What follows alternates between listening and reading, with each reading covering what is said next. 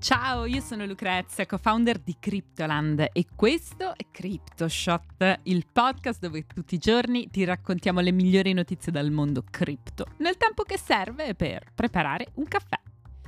Oggi è giovedì 18 maggio e partiamo con una notizia su Tether che dopo aver registrato profitti da urlo nel primo trimestre di quest'anno ha lanciato una nuova strategia di investimento per spostare le sue riserve verso le cripto e più lontano dal debito del governo americano.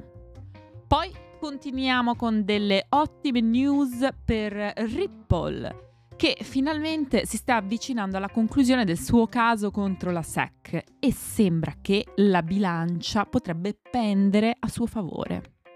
Poi finiamo invece con un aggiornamento sul fallimento di Voyager Digital, che dopo due tentativi di acquisizione andati in fumo, finalmente inizierà a rimborsare i suoi creditori. Ma prima di cominciare vi ricordo che potete ascoltare CryptoShot tutti i giorni su Spotify, Google Podcast ed Apple Podcast e se volete darci qualche feedback o qualche consiglio, mi raccomando ricordatevi di usare i commenti su Spotify così possiamo interagire. Bene, cominciamo.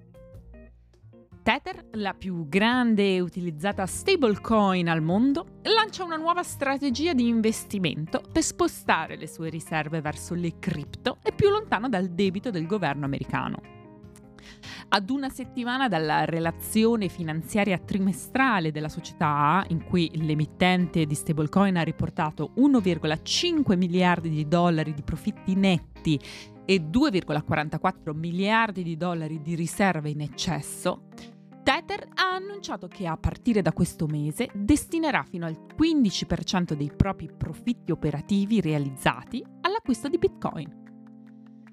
Tether, eh, come ha dichiarato in una nota ufficiale, autocustodirà tutte le sue partecipazioni in Bitcoin. Alla fine del primo trimestre 2023 l'azienda deteneva 1,5 miliardi di dollari in BTC, pari circa al 2% delle sue riserve. Basandosi sui dati dei primi tre mesi dell'anno, gli acquisti di Tether sarebbero quindi pari a circa 222 milioni di dollari. Tether ha affermato di ritenere come Bitcoin sia un'ottima scelta di investimento, con un track record di ritorni impressionanti nell'ultimo decennio. Il prezzo di BTC infatti è salito di circa il 22.000% negli ultimi 10 anni, pur essendo a un meno 60% dal suo all-time high registrato nel 2021. Bitcoin ha continuamente dimostrato la sua resilienza ed è emerso come una riserva di valore a lungo termine con un sostanziale potenziale di crescita, ha dichiarato Paolo Arduino, Chief Technology Officer di Tether.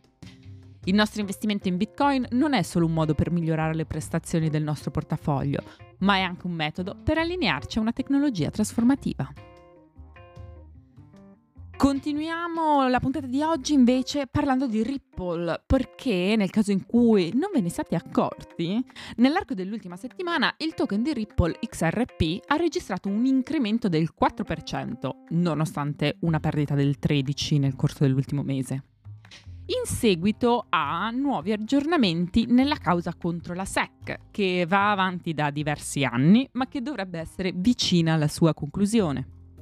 Il pump è arrivato dopo che la, du- la, giudice del caso, Annalisa Torres, ha respinto la mozione della SEC per tenere segreti i documenti sul discorso di William Hinman, cruciali per la difesa di Ripple. Ma facciamo un passo indietro. Hinman è stato direttore della divisione di Corporation Finance della SEC da maggio 2017 a dicembre 2020, ovvero lo stesso mese in cui è stata annunciata la causa contro Ripple.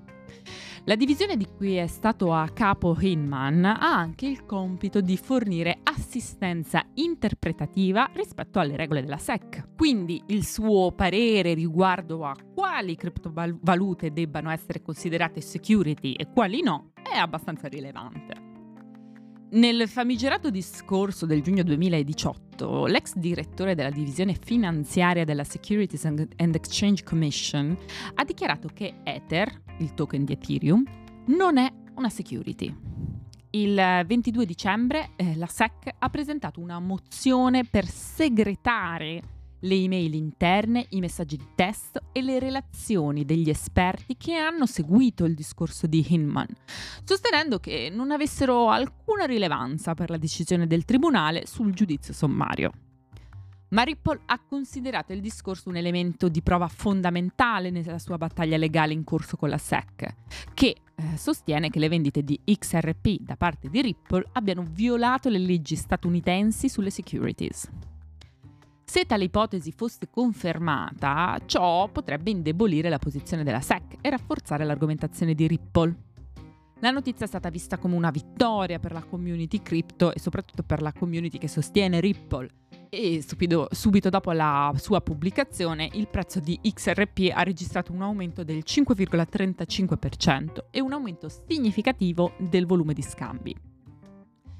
Un rally di questo tipo era atteso da tempo, in particolare considerando che il caso RippleSec è vicino alla conclusione e molti ritengono che la posizione della giudice Torres possa essere un segnale precorritore dell'imminente pronunciamento della sentenza.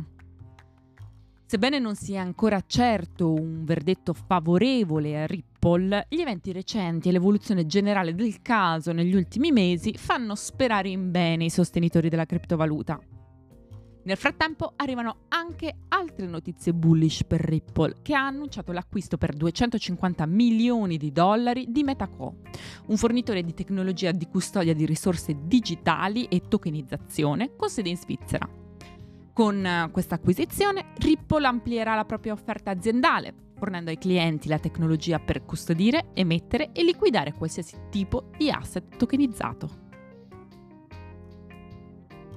Arrivano aggiornamenti anche sul fallimento di Voyager Digital. Dopo due tentativi di acquisizione falliti da parte di FTX prima e Binance US dopo, Finalmente la piattaforma di prestito cripto Voyager Digital, fallita a luglio dell'anno scorso a causa dell'esposizione all'edge fund crypto Three Arrows Capital, ha annunciato che i clienti presto potranno recuperare il 35% dei loro depositi cripto. Ieri il giudice fallimentare Michael Wiles ha approvato il piano di liquidazione di Voyager che permetterà all'azienda di restituire ai suoi clienti circa 1,33 miliardi di dollari in cripto. Dal suo fallimento l'estate scorsa, Voyager ha attraversato un percorso pieno di ostacoli. Inizialmente sembrava che sarebbe stato l'ormai crollato exchange FTX ad acquisire gli asset di Voyager ma ovviamente l'accordo è andato in fumo dopo il crack dell'exchange. Al suo posto si è fatto avanti il ramo statunitense di Binance, Binance US. L'exchange ha presentato un'offerta da un miliardo di dollari per acquisire Voyager. Ma anche in questo caso il deal non è andato a buon fine, questa volta perché lo stesso Binance ha deciso di ritirare l'offerta a causa del clima normativo incerto e ostile verso il settore delle cripto negli Stati Uniti.